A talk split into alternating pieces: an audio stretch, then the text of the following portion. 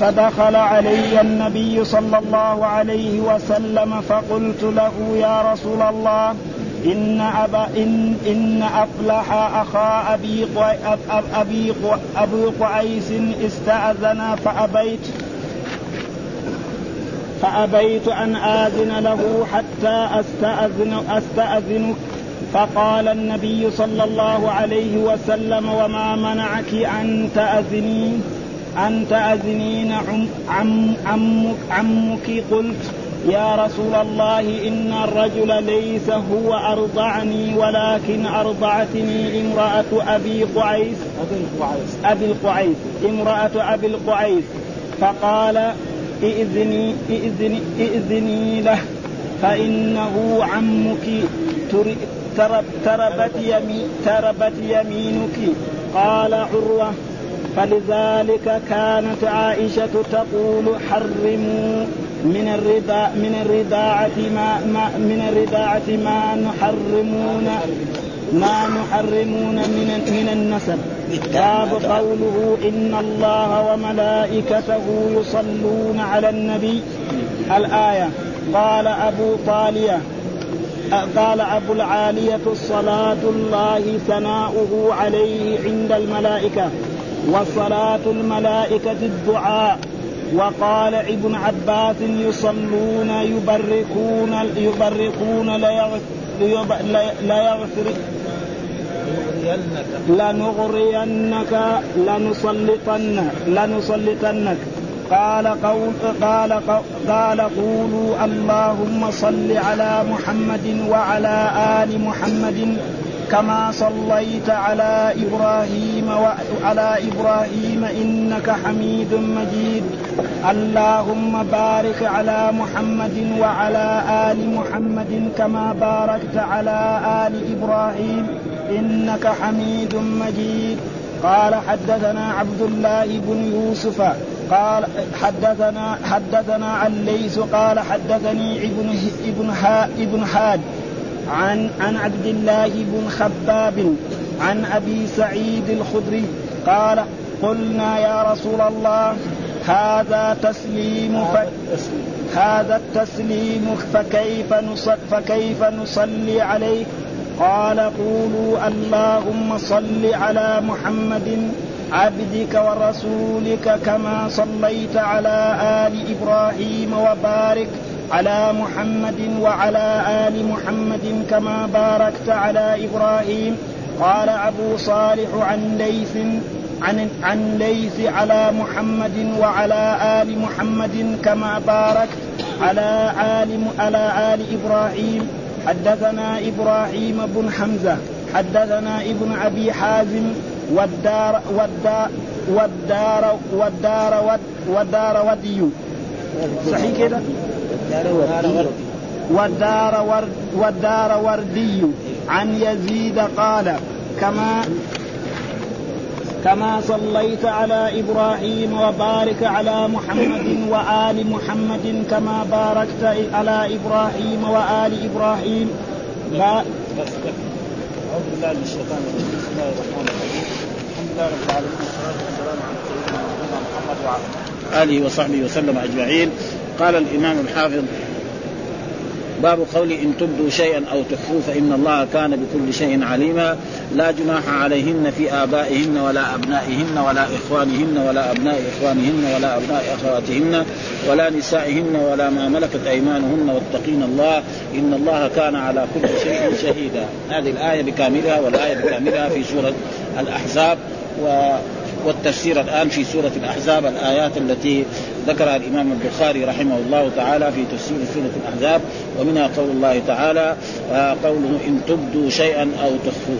وهذا يقال لبعض الناس الذين قالوا بعض الناس من المسلمين قالوا إذا مات الرسول صلى الله عليه وسلم أنا أتزوج مثلا عائشة وآخر قال أنا أتزوج أم سلمة وآخر قال أنا أتزوج أم حبيبه يعني بعض الناس قالوا هذا. فأنزل الله تعالى يعني لا يحل لك آه، قول الله تعالى يعني في قوله ولا أن تنكحوا أزواجهم من بعده أبدا. ولا أن تنكحوا أزواجهم من بعده أبدا إن ذلكم كان عند الله عظيما. ها؟ وزوجات الرسول أمهات للمؤمنين. فلا يجوز لرجل ما أن يظهر في نفسه أو يضمر في نفسه أنه يريد أن يتزوج أحد زوجات الرسول إذا توفي الرسول صلى الله عليه وسلم. فلا ينبغي هذا وهذا الله عاتبهم. يعني إذا شخص مثلا قال أنا في نفسي يعني ما قال لي أحد قال أنا إذا مات الرسول أتزوج زوجته فلان والآخر قال في نفسه. واحد ظهر قال إذا قال للناس قال لهم إذا مات الرسول يعني يعرف الرسول غير موسى على كل حال ها زي زي البشر ها فهذا فالله عتب قال إن تبدوا شيئا أو تخفوه ها رجل يقول أنا أتزوج زوجة من زوجات الرسول صلى الله عليه وسلم وآخر أخفى ذلك في نفسه ها فالذي أخفى فإن الله بكل شيء عليم. الله مطلع الذي أخفى والذي ابدى ها والله قال لكم في الآية التي قبلها ولا أن تنكحوا أزواجهم بعدي أبدا إن ذلكم كان عند الله عظيما ها وأزواجه امهاتهم ها أزواج الرسول أمهات المؤمنين في إيه؟ في التعظيم والتوقير والمحبة. ها وعدم الزواج. لكن الخلوة لا يخلو بها. ها ثم بعد ذلك يقول لا جناح عليهن في آبائهن ولا أبنائهن ولا إخوانهن ولا أبناء إخوانهن ولا أب ولا أخواتهن ولا أبناء إخوانهن ولا نسائهن ولا يعني معنى ذلك ولا جناح عليهن في آبائهن. يعني الآية التي تقدمت لنا ترجي من تشاء منهن وتؤوي إليك من تشاء ومن ابتغيت ممن عددت فلا جناح عليك. ذلك أدنى أن تقر أعينهن ولا يحزن ويرضين بما آتيتهن كله. والله.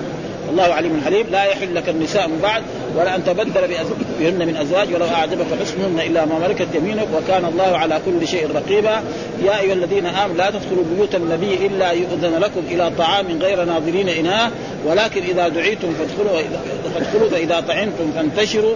ولا مستأنسين لحديث إن ذلكم كان يؤذي النبي فيستحيي منكم والله لا يستحيي من الحق. وإذا سألتموهن متاعا فاسألوهن من وراء حجاب.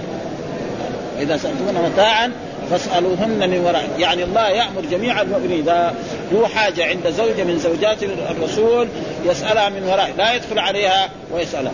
ها؟ ها؟ كده. فأي رجل مثلا مؤمن نعم له حاجة يبغى يسأل عن مسألة علمية أو أو كلفته بشيء وراح ذهب به وأتى به فيكلم زوجات الرسول من وراء حجاب. فلما نزلت هذه الآية ها؟ يعني عام هذا. فقال آباء زوجات الرسول نعم وأخوان أو أزواج الرسول وأولادهم. طيب نحن كذلك مثل مثل الناس ولا لنا حكم خاص؟ هذا هو سبب الآية. ها؟ يعني مثلا عائشة أخوانها وأبوها هل إذا جاء يبغى يخاطبها لازم يكون من وراء حجاب؟ يعني هذا عشان نخرب المعنى ها؟ هذا معنى ها؟ عشان نقرب المعنى. مثلا عمر بن الخطاب جاء إلى بيت حفصة فلازم يكلمها من وراء حجاب؟ أخوها عبد الله بن عمر بن الخطاب. يبغى يكلمها عاصم. فهل كذلك؟ فالله قال لا. ها؟ قال لا جناح عليهن في آبائهن. فالاب لأي زوجة من زوجات الرسول له أن يدخل عليها ويجلس معها ويكلمها. ها؟ وكذلك أخوها. ها؟ وكذلك إيه؟ وإخوانها. نعم. وكذلك أبناء إخوانهن. هذول. ولا أبناء إخوانه. يعني هذول لهم أن يدخل. فاي زوجة من زوجات الرسول لها أب أو لها أخ. ها أو لها ابن فله أن يدخل ويجلس معها ويكلمها. ها فهذاك الحكم لجميع المسلمين. وأما الآباء وهذا معنى لا جناح عليهن يعني على أزواج الرسول في آبائهن أن يدخل عليهن ويكلمهن ولا يكلمهن من ورائهم ولا أبنائهن أبناء أزواج إيه؟ الرسول. ولا إخوانهن أخوان أزواج ولا أبناء أخواتهن ولا نسائهن. مثلا زوجة عمر بن الخطاب آه، زوجة عبد الله بن عمر بن الخطاب. ها؟ زوجة مثلا أي واحد من الصحابة. نعم. فلها أن تدخل على أزواج الرسول وتكلمهم وتجلس هذا ولد. ولا ما ملكت أيمانهن. أي أي زوجة من زوجات الرسول لها عبدا أو لها أمة. ها؟ فهذه الأمة. وهذا العبد له أن يدخل على هذه الزوجة ويكلمها ويجلس معها. هذا معناه. ها؟ ولا ما ملكت أيمانهن. ها؟ واتقين الله. ها؟ واتقين الله يعني ازواج الرسول. إن الله كان بكل يعني إن الله على كل شيء شهيدا. فالله مطلع على كل إنسان سواء كان الآباء أو غير الآباء فالله مطلع عليهم وسيجازي كل إنسان بما عمل فهذه الآية معنى الآية أن الله يقول أيها الناس الذين اضمروا في نفوسهم أنه إذا توفي الرسول سيزوج سيتزوج زوجا من زوجات الرسول فإنكم إن أخفيتم هذا أو اعلنتموه فإن الله مطلع عليه. ها؟ ثم قال يعني الله أمر أن أزواج الرسول لا يخاطبهن أي إنسان إلا من وراء حجاب. ها؟ على جميع المسلمين.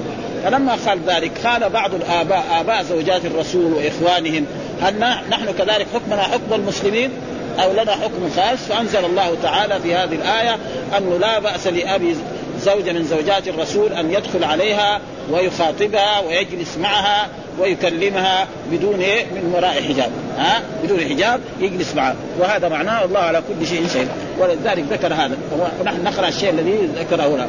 قال هذا باب قول إن تبدوا إلى آخره وهاتان الآيتان مذكورتان في رواية غير أبي ذر. فإن عنده إن تبدوا شيئا أو تخفوا إن الله كان إلى قوله شهيدا وليس في بعض النسخ إن تبدوا أي إن تظهروا شيئا من نكاح أزواج النبي صلى الله عليه وسلم على ألسنتكم أو تخفوه في صدوركم فإن الله يعلم ذلك فيعاقبكم به عقابا عظيما لتحريمهن بعد بعده بعده صلى الله عليه وسلم. لزمت نفقاتهن من بيت المال. يعني يجب على أبي بكر وعلى عمر وعلى عثمان وعلى علي كل زوجه من زوجات الرسول يعطيها نفقتها من بيت مال المسلمين بعد وفاة الرسول صلى الله عليه وسلم واختلف أهل العلم في وجوب العدة عليهن بوفاته صلى الله عليه هل لما توفي الرسول زوجات الرسول اعتددن عدة الوفاة الذي هي أربعة أشهر وعشر أم لا؟ فبعض العلماء قالوا نعم وبعض العلماء قالوا لا لأن العدة ليش؟ عشان إذا غلقت العدة تتزوج وهذا ما يبغى يتزوجوا ها؟ هذا هو. ها؟ لأن العدة كل رجل إذا مات وله زوجة لازم تعتد. فإن كانت ما هي حامل أو كانت كبيرة أربع أشهر وعشر أيام. فهل زوجات الرسول اعتددن أو لم يعتددن؟ الجواب بعضهم قال ما يعتددن لأنهم زوجات الرسول ولا أحد يبغى يتزوج وبعضهم قال لا أن أن العدة هذا حكم شرعي. الله قال والذين يتوفون منكم. والذين يدخل فيه إيه؟ ها؟ ويذرون أزواجا يتربصن. يتربصن إيه؟ كل الأزواج. أربعة أشهر وعشر. وهذه مسألة خلافية وعلى كل حال الظاهر أنهم يعني تربصنا ما دام آية عامة. الله ما قال هذول ولا هذول. فلذلك هذا ما يريد الإباحة ها وقيل تجب لانها عبادة ولم تتعقبها الإباحة. قوله لا جناح عليهم. من قال المفسرون لما نزلت آية الحجاب قال الآباء والأبناء يا نبي الله ونحن أيضا نكلمهن من وراء حجاب فأنزل الله هذه الآية في ترك الحجاب. في ترك الحجاب من المعدودين ولم يذكر العم لأنه كالأب ولا الخال لأنه كالأخ وقوله وما ملكت أيمان. أما العم يعني تقدم لنا في الآيات الأول يعني في قول الله تعالى كل المؤمنات يغضضن من أبصارهن ويحفظن فروجهن ولا يبدين زينتهن إلا ما ظهر منها وليضربن بخمرهن على جيوبهن ولا يبدين زينتهن إلا لبعولتهن أو آبائهن أو آباء بعولتهن أو إخوانهن أو بني إخوانهن أو بني أخواتهن أو نسائهن أو ما, ما ذكر العم هناك كمان. ليه؟ لأن العم يدخل على بنت أخوه. لكن إيه؟ قد يشوفها جميلة يروح يقول لي ولده يقول ولد والله بنت عمك هذه جميلة تتزوجها ها؟ وكذلك الخال. فلذلك ما ذكر. والظاهر إن كذلك. لكن هذه الآية اللي بعدها ذكرت أن العم من الرضاع. فإذا كان العم من الرضاع يدخل على الزوجة على المرأة فالعم من النسب باب أولى. ها؟ انما هذاك كان يعني في هذا كان هذا اما أما العم فله. يعني الظاهر من أن العم إذا كان إنسان يعني أخوان و... فالاخ له أن يدخل على بنت إيه؟ أخيه. ها؟ بدون حجاب. فلذلك ذكر هذا أو ما ملكت ايمانكم طيب ملكت أيمانهم. هل الذكور والإناث؟ الجواب نعم. وبعضهم قال لا بس الإناث.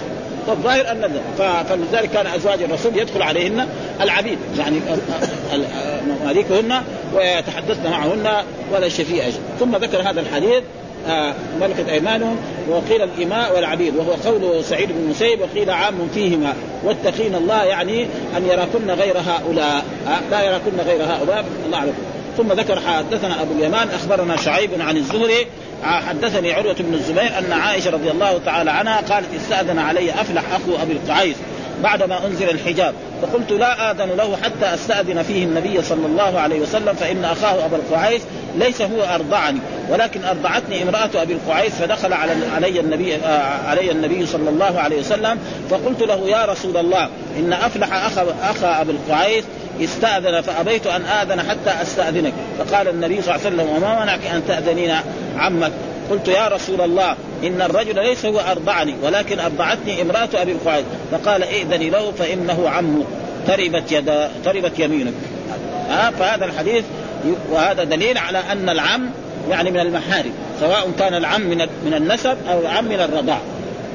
هذا المقصود. يعني يريد الإمام البخاري أن يستدل بهذا الحديث على أن العم من الرضاعه حكمه العم. ليه؟ لأنه في أحاديث كثيرة الرضاعه تحرم ما تحرم الولادة. ها؟ حديث صحيحة الرضاعه مثلا آه ولد من النسب أبوه من النسب وأخوه من النسب و وابن وابن أخيه وابن أخته هذا من النسب حرام. فكذلك مثلا أخوه من الرضاع وابن من الرضاع. نعم وابن أخيه من الرضاع كذلك. هذا معناه ما يريد له فلذلك يقول استاذن علي افلح. أخو أبي القعيس. أبو القعيس هذا كان عنده امرأة وهذه المرأة ارضعت عائشة لما كانت لما كانت صغيرة في مكة. وهذا أخ لايه؟ لأخ أبي القعيس. بعدما أنزل الحجاب فجاء هو إلى بيت عائشة وأراد يدخل. فقالت لا أذن أذن لك لأنك أنت إيه؟ يعني اللي ارضعني امرأة أخيك. إيش دخلك أنت؟ ها كذا يعني هي فهمت كذا ها؟ إيش دخلك؟ اللي ارضعتني يعني زوجة أخيك. فانت مالك على لانها على فهمها هي ها؟ فقالت قال فإن أخاه أبو القعيس ليس هو ارضعني ها؟ أخاه أبو القعيس الرجل ما يرضع الا يرضع مين؟ المرأة ها؟ ولكن ارضعتني امرأة أبي القعيس. فدخل علي فقلت له يا إن أفلح أخا ابي القعيس. إن أفلح هذا أخ ابي القعيس. استأذن فأبيت حتى أستأذن فقالت له وما منعك أن تأذنين عمك؟ ليه ما تأذنين؟ ها؟ لأنه عمك هذا عمك من إيه؟ من الرضاع عمك من النسب يدخل عليك كذلك عمك من الرضاعة ليه؟ لأن الرضاعة تحرم ما تحرم الولادة هذا حكم شرعي عام ها؟ ها؟ قالت يا رسول الله عمك قالت يا رسول الله إن الرجل ليس هو أرضعني الرجل ما أرضعني ولكن أرضعتني امرأة أبي القعد فقال فإنه عمك تربت يمين ها تربت يمينك معنى افتقرت يمينك وليس الرسول يريد الدعاء عليها. ها إنما هذه كلمة يعني تقال للانسان إذا جهل مسألة. ها تربت يمين يعني تلصقت يمينك بإيه؟ يعني بالأرض. ان ما عندك علم في هذا الموضوع. ليه؟ ثم يجب علينا أن نفهم الرضاعة المحرمة. الرضاعة المحرمة فيها خلاف بين الأئمة الأربعة. وأصح الأقوال أن الرضاعة المحرمة يعني مع النصوص ها؟ مع إيه؟ نصوص كتاب الله وسنة رسوله أن الرضاعه المحرمه أن تكون خمس رضعات وأن تكون في الحولين. هذا من جهة الدليل ها؟ مع أدلة القوية وهو مذهب الإمام الشافعي رحمه الله ومذهب الإمام أحمد حنبل أن الرضاعة تحرم أن الطفل الصغير هذا قبل أن يغلق سنتين يرضع من هذه المرأة المرة الأولى والمرة الثانية والمرة الثالثة والمرة الرابعة والمرة الخامسة. ها؟ وأن تكون في الحولين يعني عمره من من يوم إلى يغلق سنتين. أما إذا رضع بعد الحولين لا قيمة له. ها؟ لا قيمة له. هذا هذا قول المالكية لا. يقول أي رضاعة؟ إيش الدليل؟ استدلوا بإيه؟ والوالدات يرضعن. بس مسكوا الآية هذه والظاهر إن الأحاديث هذه نحن نقول يمكن ما بلغتهم.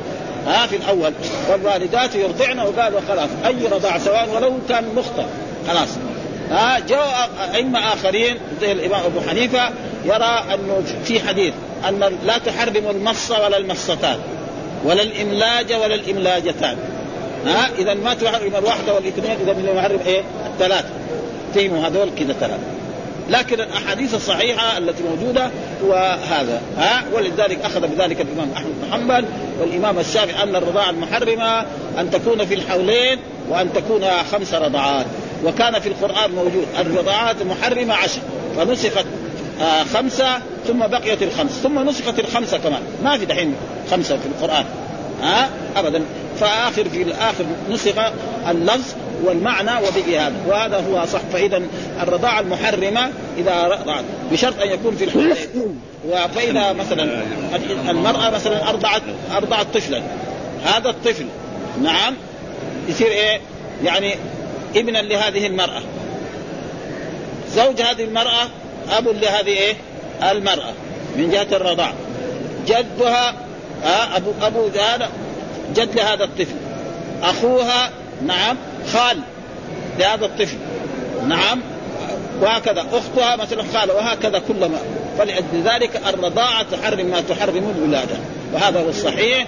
وهو قول أهل العلم ولأجل ذلك الرسول قال لعائشة تربت يمين ابن عمك فقالت لا طيب يا رسول الله هو ما ارضعني ما ارضعت قال إنه ليه؟ لأن السبب في ذلك أن المرأة ما يجيها آه لبن في ثديها إلا بشرط إيه؟ أول يجامعها رجل ثم تحمل ثم تضع ثم بعد ذلك أما لو كان نزل كذا لبن في ثديها ها زي ما بعض العجائز يقوموا يرضعوا أولاد إيه؟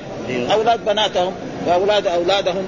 آه يجي يخرج شيء كذا خربان ما يصلح ولا ما له قيمة هذا. ها لازم الرضاعة يكون المحرمة يكون بعد اتصال جنسي بعد جماع وبعد حمل. كونها عدد ولدت صحيح ولا ميت هذا ما ما يهمنا. بس إذا حملت ثم وضعت بعد ثلاثة أشهر أو أربع أشهر أو خمسة أشهر أو ستة أشهر وجاء طفل صغير ورضع خمس رضعات فهي أمه هذا وأبو وزوج هذه المرأة نعم أبو لهذا الطفل. أخو هذا الزوج نعم عم لهذا الطفل. وجده جد هذا الطفل وهكذا. ها وهذا معنى الرضاعة تحرم ما تحرم الولادة وهذا ما يريد الإمام البخاري لأنه هناك في الحديث ما ذكر العم في الآية. فالإمام البخاري أتى بإيه؟ فإذا كان آه يعني إذا كان الحديث هذا في في العم من الرضاع محرم فيكون العم من النسب إيه؟ أولى ها؟ هذا الفقه. يعني البخاري ما هو رجل سهل. ابدا. فإذا كان هذا الحديث يثبت أن الرضاعه أن العم من الرضاع محرم وأنه يدخل على المرأة. ها فاذا العم من النسب من باب أولى وأحد.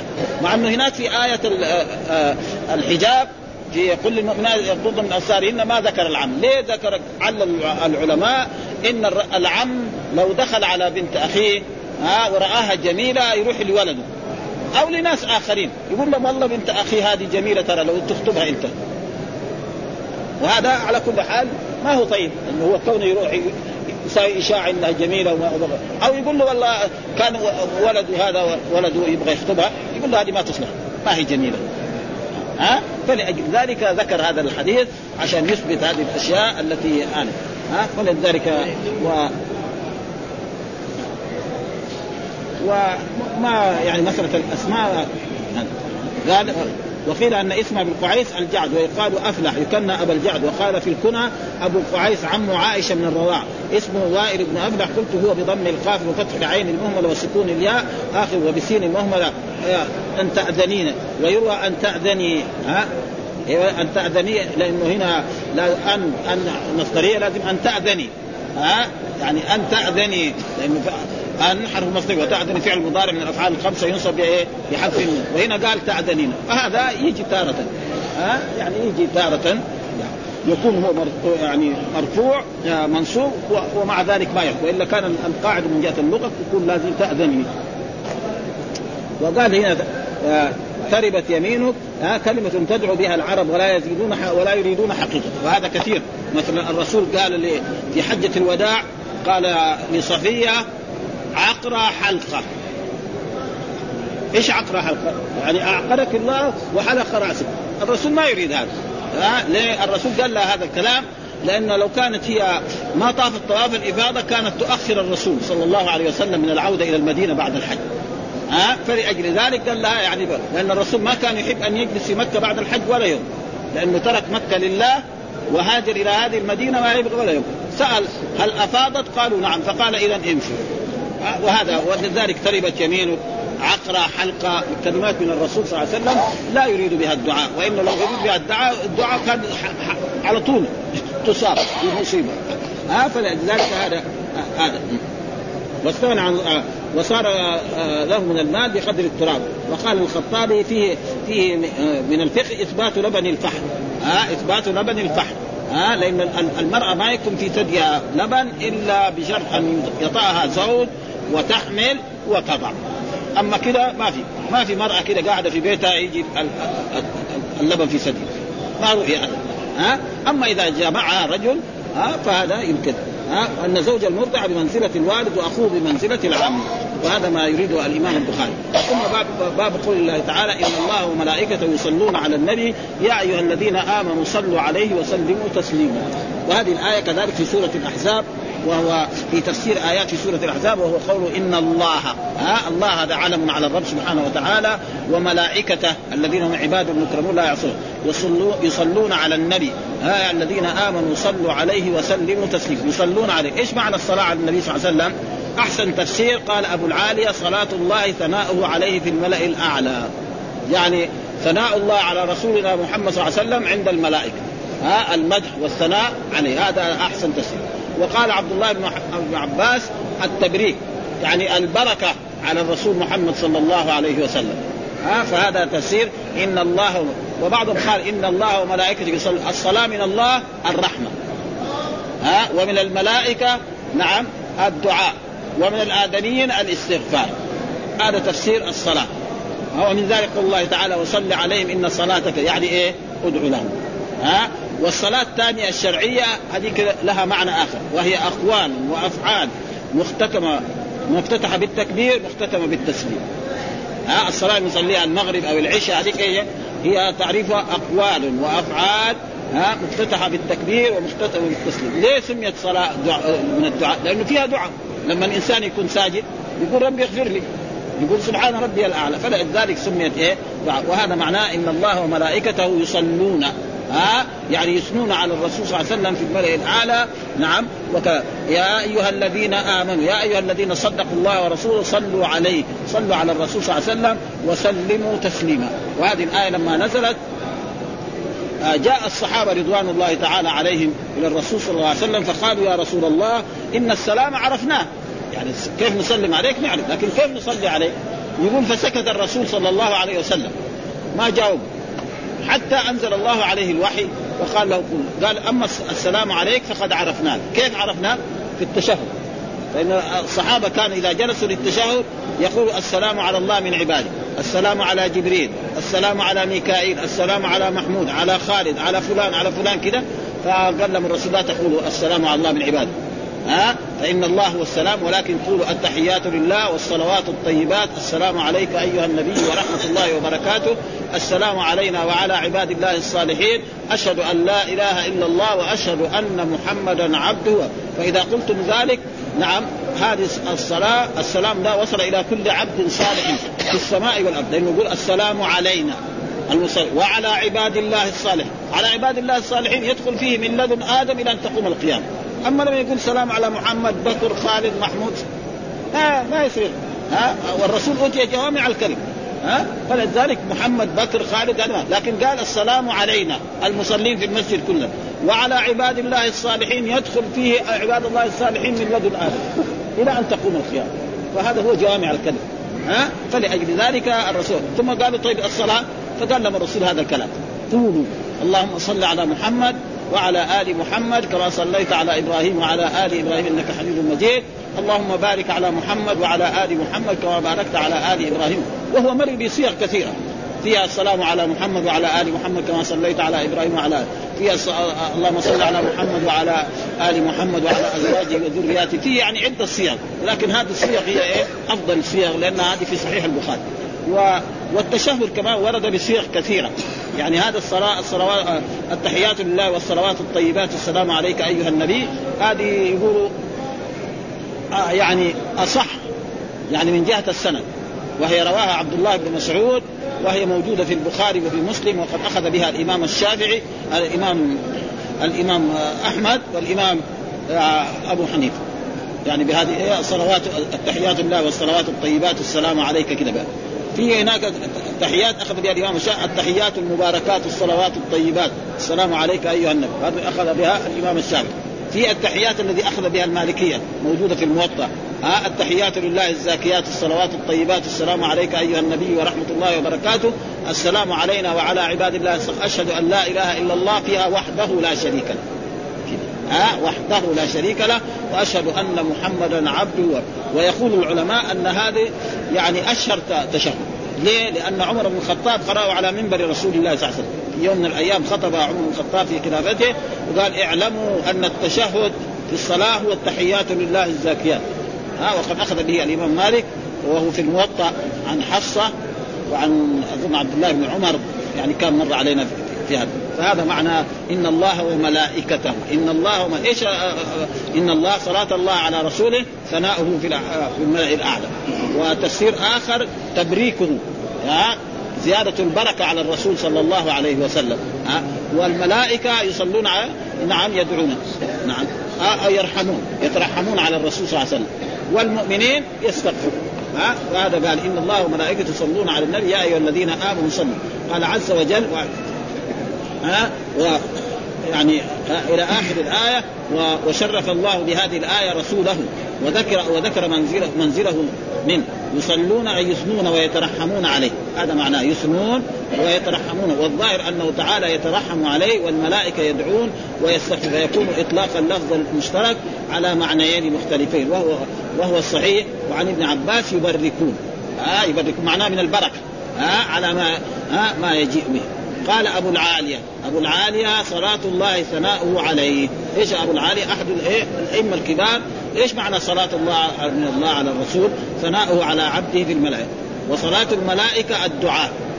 والآدميين الاستغفار والتضرع. يعني نحن ندعو. ولذلك بعض الأئمة يرى أن أي إنسان يصلي يصلي صلاة ولا يصلي على الرسول صلاته باطل. وهذا مذهب الإمام أحمد بن حنبل. ما حد أخذ بهذا.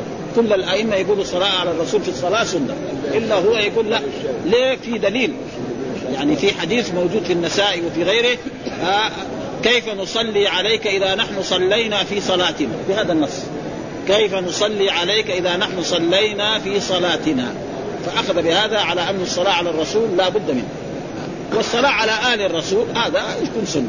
أما الصلاة على الرسول ولذلك الإنسان ما يترك وكذلك لما يصلي على الرسول ما يصير إيه؟ زي ما قال الرسول ما يقول سيدنا. الحين بعض الغلاة يقول لا اللهم صل على سيدنا محمد وعلى آل سيدنا محمد كما صليت على سيدنا إبراهيم وعلى سيدنا هذا ما يلزم في الصلاة ما يلزم. في غير الصلاة نقول ها رجل خطيب في الجمعة يقول اللهم صل على سيدنا ونبينا وحبيبنا وقرة عيننا وشفيعنا ما في ها في درس علمي أما في الصلاة زي الأذان. كل البلاد الإسلامية في أحد يقول أشهد أن محمد رسول الله في في الأذان؟ ها؟ كلهم يقول أشهد أن إيه؟ محمدا ما يقول سيدنا.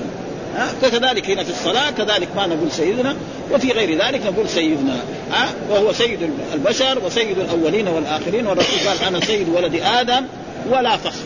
كذا بهذا النص. أنا سيد ولد آدم ولا فخر. فقول سيدنا في غير الصلاة هذا ما في شيء ابدا. ها؟ وفي الصلاة نوقف عليه لأن الرسول قال صلوا كما رأيتموني أصلي ها؟ ولذلك يجب على المسلمين هكذا ان يقول. ها؟ يقول هنا يقول أبو العاليه رفيع بن مهران الرباحي البصري أدرك الجاهلية وأسلم بعد موت النبي بسنتين ودخل على أبي بكر الصديق رضي الله تعالى وصلى خلف عمر بن الخطاب وروى عن وروى عن جماعة من الصحابة رضي الله تعالى عنه مات في سنة 90 وقال أبو بكر الرازي والطحاوي وغيرهما عن أبي العاليه صلاة الله عليه عند الملائكة وصلاة الملائكة الدعاء. وزاد إخبار الملائكة برحمته لنبيه وتمام نعمته عليه. وقال ابن عباس يصلون يبركون. يعني هذا تفسير ابن عباس ان الله يبركون. آه يبرك يعني يجعل يبركون من التبريك وهو الدعاء بالبركه وهذا التعليق رواه ابن أبي آه ثم بعد ذلك قال لنغرينك أي لنسلطن هذه الآية يعني جاءت في, ألو... في الوسط لأنه هذه لازم يجيب الأحاديث التي في الصلاة بعدين يجيبها. هذا قد يكون من النساخ لأن هذه لنغرينك لازم يجيب الأحاديث اللي في الصلاة على الرسول. بعد ذلك يجيب هذا. فهو قال لنغرينك الآية في سورة الأحزاب ساعتها وهي قول الله تعالى والمرجفون في المدينة لنغرينك من ثم لا يجاورونك فيها إلا قليلا. إيش معناه؟ لنسلطنك. يعني الله هؤلاء والمنافقون كانوا في في عهد رسول الله صلى الله عليه وسلم موجودون وفي كل وقت موجودون. مو بس واحد يقول في عهد الرسول. فإذا كان في عهد الرسول موجودون ففي عهدنا من باب أول. ولذلك الناس البشرية كلها تنقسم إلى ثلاثة أقسام. مؤمن كافر منافق. ما في قسم رابع.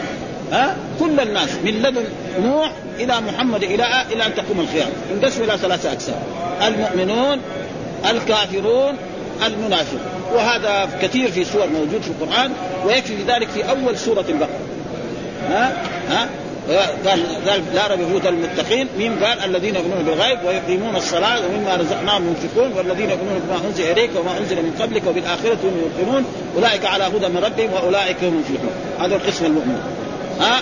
الثاني الكافر. إن الذين كفروا سواء عليهم انذرتم أم لم تنذرهم لا يؤمنون. ختم الله على قلوبهم وعلى سمعهم وعلى أبصارهم غشاوة ولهم عذاب عظيم. خلاص؟ هذول الاثنين ها؟ القسم الثاني آيتين. ومن الناس 13 آية. المنافق. 13 آية في المنافقين. ورا بعض. إلين أو تصيب من السماء في ظلمات ورعد وبرق يجعلون أصابعهم فيها. وفي سور كثيرة موجودة. ها؟ ولأجل ذلك فإذا وجدوا في عهد الرسول ففي غيره من باب أولى وأحرى أن يوجدوا ويجمع المسلمين أن يعلموا ذلك. بعض الناس يقول لا خلاص ما في منافق.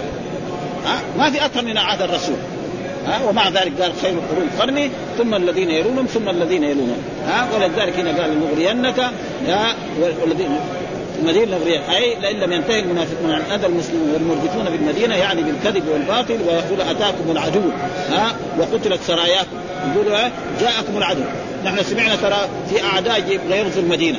يقولوا في عهد الرسول صلى الله عليه وسلم. ها؟ وإن الجيش الذي أخرجه الرسول إلى غزو الجهة الفلانية قتلوا كلهم عن اخره تساوي شوشره ها فالله قال هذا الكلام لنغرين ثم لا يجاورونك فيها إلا لنسلمنك عليهم بالقتال بالقتال والإخراج. ثم لا يجاورونك بالمدينة إلا قليلا أي زمانا حتى يهلكوا ها ويرتحلوا وقال بعضهم كذا ووقع هذا في الآية. وإن كان من جملة السورة. لعله من الناس قلت لم لم يدع البخاري لم يدع البخاري أنه من تعلق الآية. يعني هذه الآية ما لها محل هنا. لأنه هو لازم يجيب الأحاديث اللي في الصلاة بعدين يجيبها هذه. ها؟ فهو يعني قد يكون يعني تركها. كذا أو أحد الطلاب النساخ الذي نسخ البخاري لأن هذه أول يجيب الأحاديث، إيش الأحاديث اللي في الصلاة؟ يجيبها، إيش هو؟ حدثنا سعيد بن يحيى بن سعيد. حدثنا أبي حدثنا مسعر عن الحكم عن ابن أبي ليلى عن كعب ابن عم ابن عجرة رضي الله تعالى عنه قيل يا رسول الله أما السلام عليك فقد عرفنا. وهو السلام عليك أيها النبي ورحمة الله وبركاته. ها؟ فكيف الصلاة على قال قولوا بعدما سكت الرسول وجاء اللهم صل على محمد وعلى آل محمد كما صليت على آل إبراهيم. ها؟ وفي إبراهيم وآل إبراهيم. موجود كمان هذا في الأحاديث. ها؟ إنك حميد مجيد. اللهم بارك على محمد وعلى آل محمد كما باركت على آل إبراهيم إنك حميد مجيد. ها؟ هذه أفضل صيغه لا يوجد. ها؟ جماعة كذلك مثلا بعض الطرق الذي قالوا مثلا أن صلاة الفاتح أفضل من القرآن. كلام فارغ هذا. يعني هذا ما يصلح ابدا. يعني في بعض الناس أصحاب طرق يقول أن صلاة الفاتح أفضل من القرآن بستة آلاف مرة. ما في أفضل من هذه. غلط يعني جدا. وكيف مثلا مسلم يقبل هذا الكلام؟ ها؟ هذا غلط جدا. لأنه هذه خرجت من فم الرسول صلى الله عليه وسلم. ها فيقول أنها أفضل من القرآن أو انها كذا أنها لا تصح إلا بطهارة مائية وكلام زي هذا. فتقريبا يعني حقيقة يؤسف على على على العقول التي مثل هذا الكلام يقبل ها؟ كيف واحد مسلم يقبل هذا؟ خطير هذا جدا. ما ف... فما يوجد صيغة أفضل من هذا لأنه هذا إنشأ من من الرسول صلى الله عليه وسلم. ما في أحسن منه. ها؟ نعم يصلي بأي صيغة يقول مثلا طيب ما في بس لكن يقول أفضل من القرآن ها؟ أو أحسن هذا ما يصح ابدا. يعني ما دحين أنا لو واحد عالم ساوى له صيغة من الصلاة على الرسول ما يجي يقول أفضل من هذا. يعني جائز يساوي إيه؟ الله يجيب هو جمل من عنده يحطها فيصلي بها ما لأنه مو لازم إلا هذا. واحد يقول اللهم صل على نبينا محمد. اللهم صل على رسولنا محمد. ما في شيء. ها؟ على نبينا وعلى أزواجه وعلى ذرياته. ما في شيء. لكن كونه يقول افضل يجيب صيغه هو مصر ويقول كذا فهذا خطير جدا. وهذا موجود يعني. لا يقول يعني الناس إنه افترى عليه. موجود في كتب إيه؟ الجامعة تقريبا. إنه هذه أفضل من هذا وأن كلام زي هذا. فينبغي على المسلم أن يعرف هذه الأشياء وأنها يعني هراء. ها؟ ما ما يمكن هذه. وهذه ما في أفضل من هذه الصيغة ابدا. لا يوجد صيغة أفضل من هذه. ولذلك قال هنا في هذا الحديث ها كما صليت كما آه قدمت منك الصلاة على إبراهيم وعلى آل إبراهيم فنسألك منك الصلاة على محمد وعلى آل فإن قيل شرط التشبيه أن يكون المشبه به أقوى من المشبه. وهنا بالعكس لأن رسول الله أفضل من إبراهيم. أجيب بأنه كان ذلك قبل أن يعلم أنه أفضل من إبراهيم. وقيل التشبيه ليس من باب إلحاق الناقص بالكامل بل من باب بيان حال ما لا يعرف ما لا يعرف بما يعرف. يعني واحد يقول مثلا تصلي على محمد كما صليت على إبراهيم. من أفضل؟ محمد أفضل من إبراهيم. هذا ما في شيء. آه فالعلماء أجابوا أن هذا قبل أن يعلم الرسول أنه إيه؟ أنه هو أفضل من إبراهيم. قال هذا. أو أنه إيه؟ في ناس ما يعرفوا إبراهيم. فعرفهم. والا الرسول أفضل. ها؟ أفضل البشر على الإطلاق. ويكفي ذلك أحاديث الشفاعه أن الناس يذهبون إلى آدم وإلى نوح وإلى إبراهيم وإلى موسى فيعتذرون حتى ينتهوا إلى الرسول صلى الله عليه وسلم فيقول أنا لها أنا لها. ها؟ ثم الحديث الثاني برضه مثل هذا. حدثنا عبد الله بن يوسف قال حدثنا الليث قال حدثني ابن الهاد عن عبد الله بن آه، آه، خباب عن أبي سعيد الخدري قال قلنا يا رسول الله هذا التسليم ها؟ وهو يا السلام علينا وعلى فكيف نصلي عليه؟ قال قولوا اللهم صل على محمد عبدك ورسولك. هذه شو الصيغه عبدك ورسولك. مو زي زي زي اليهود وزي النصارى. ها؟ نقول عبدك ورسولك. النصارى قالوا عزير ابن الله. النصارى قالوا عيسى ابن الله. لا نحن المسلمين نقول إيه؟ محمد إيه؟ عبد الله ورسوله. ها؟ ولأجل ذلك الله يذكر الرسول في مقام المدح باسم العبودية.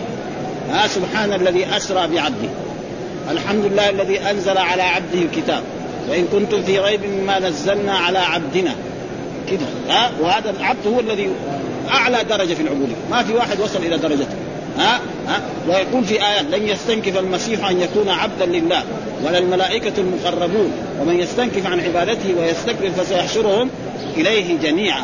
ويقول كذلك في آيات عن النصارى اتخذوا أحبارهم ورهبانهم اربابا من دون الله. والمسيح ابن مريم وما أمروا إلا ليعبدوا إلها واحدا لا إله إلا سبحانه. آه آه آه اتخذوا احبارهم ورهبانا في في ها؟ ها؟ إيش الايه؟ والمسيح ابن مريم اي بعدها والمسيح ابن مريم ما أمروا إلا ليعبدوا إلها واحدا لا إله إلا هو سبحانه عما يشركون. وفي آية كذلك عن عيسى قال الله يا عيسى ابن مريم أنت قلت للناس اتخذوني وأمي إلهين من دون الله؟ قال سبحانك ما يكون لي أن أقول ما ليس. فالنصارى يقولوا أن أن عيسى ابن الله. لقد كفر الذين قالوا إن الله ثالث ثلاث لقد كفر الذين قالوا إن الله المسيح. اليهود يقولوا عزير ابن الله. ها قالت اليهود عزير ابن الله. هذا غلط. ها فالمؤمنون وسط. محمد أفضل البشر عبد الله ورسوله. ها؟ هذا هو اللازم على المسلمين أن يقولوا في هذا الآن. ثم قال هذه مطابقة الترجمة آه، بفتح هذا قال أبو صالح عن الليث عن محمد على محمد وعلى آل محمد كما باركت على آل إبراهيم. ها؟ هذا يعني في أبو صالح الذي هو يعني كاتب الليث. ها؟ الليث بن سعد هذا من علماء الحديث من تلامذة الإمام مالك رحمه الله تعالى جاء هنا درس في المدينة ثم عاد. وكان أبو صالح هذا هو الكاتب حقه ويقول هذا ما رواه إيه؟ عن الليث. وحدثنا كذلك إبراهيم بن حمزة حدثنا ابن أبي حازم الدراوردي عن يزيد قال كما صليت على إبراهيم وبارك على محمد وآل محمد كما باركت على آل إبراهيم على إبراهيم وآل إبراهيم إنك حميد مجيد. ها؟ وفي هناك حديث برضه في النسائي أو في الترمذي يعني كيف نصلي عليك إذا نحن صلينا في صلاتنا؟ فهذا يفهم إنه إيه؟ لازم الواحد اذا يصلي صلاة المفروضة أو النافل لازم يصلي على الرسول. إذا ما صلى ولذلك أخذ الإمام أحمد بن حنبل. لأنه إن الله وملائكته يصلون عليه. يا أيها الذين آمنوا صلوا. هذا صلوا إيش في اللغة العربية في النحو فعل أمر. مبني على حذف. فالله أمر. طيب متى؟ كل العلماء قالوا سنة. الصلاة على الرسول. هو يقول لا. لأن هذا أمر. ويستدل بالحديث. كيف نصلي عليك إذا نحن صلينا في صلاة؟ ولأجل ذلك ننصح كل مسلم إذا صلى لازم يصلي سواء كانت صلاة فريضة أو نافلة أن لازم يصلي على الرسول صلى الله عليه وسلم لأنه قال قوموا ها؟ فلذلك يصلي على الرسول فإذا صلى على الرسول من صلى عليه مرة صلى الله عليه بها عشر ها؟ ولأجل ذلك هذا الأدلة يعني تساعد الأئمة الذين يرون أن هذا. وثم ذكر هذه الآية نغلق عشان سورة السبع باب قول الله يا الذين آمنوا لا تكونوا كالذين آذوا موسى فبرأه الله مما قالوا وكان عند الله وجيها. إيش الأذية هذه اللي أذوها؟ كان موسى عليه السلام إذا أراد يغتسل يغتسل يعني متستر. وبنو إسرائيل كانوا يغتسلوا عراة أمام بعضهم. فشافوا موسى يتستر قالوا هذا موسى ده مريض آدم إيش معنى آدر؟ معنى إنه أنثيين كده كبار. ها؟ هذا. وفي يوم من الأيام هو يغتسل موسى عليه السلام وانتهى من الغسل وكان حاطط ثيابه على حجر جنب النهر. وإذا جاي يبغى يأخذ الثياب وإذا الحجر يجري وهو يجري الحجر ويضرب الحجر حتى دخل في ملأ بني إسرائيل. هو عريان. شافوه إنه ما أبو شيء. سليم. سليم ما أبو شيء. ها؟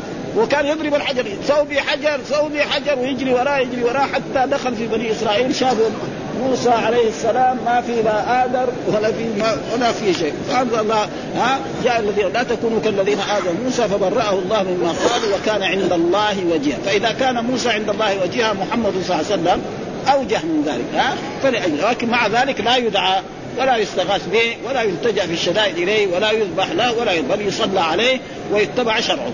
هذا حق الرسول صلى الله عليه وسلم. أما يدعى أو يستغاث أو هذا فلا هذا لله سبحانه. ادعوا ربكم تضرعا وخفوا فقال ربكم ادعوني أستجب لكم. وهذا معناه يا أيها الذين آمنوا لا تكونوا كالذين آذوا موسى فبرأه الله مما قالوا وكان يقول آه، لا تؤذوا محمدا كما آذوا بني إسرائيل موسى والذي آذوه بقول أنه آذر وهو عظيم الخصيتين. وقيل يقول إنه وقيل إن قتل هارون. وقيل انهم رواه بالسحر والجنون. فقال الله تعالى حدثنا إسحاق بن إبراهيم أخبرنا روح عن عباد عن عوف عن الحسن ومحمد بن خباز عن أبي هريرة أن موسى كان رجلا حييا. وذلك قوله تعالى يا أيها الذين آمنوا لا تكونوا كالذين آذوا موسى فبرأه الله مما قال. ها وأحاديث الأنبياء في قصة موسى عليه السلام أيوه. ها كان لا يغتسل إلا في الخلوة فاتهموه بأنه آدر وآذوه بذلك فبرأه الله مما قالوا. حيث أخذ الحجر ثوبه وذهب به إلى ملأ بني إسرائيل وأتبعه موسى عريانا ها فرأوه لا عيب فيه. وكان موسى يقول ثوبي حجر ثوبي حجر أصل ثوبي يا حجر. ها يقول هذا من من الأمثلة التي في اللغة العربية في النحو يعني حذف حرف الندى في اسم الجنس. لأنه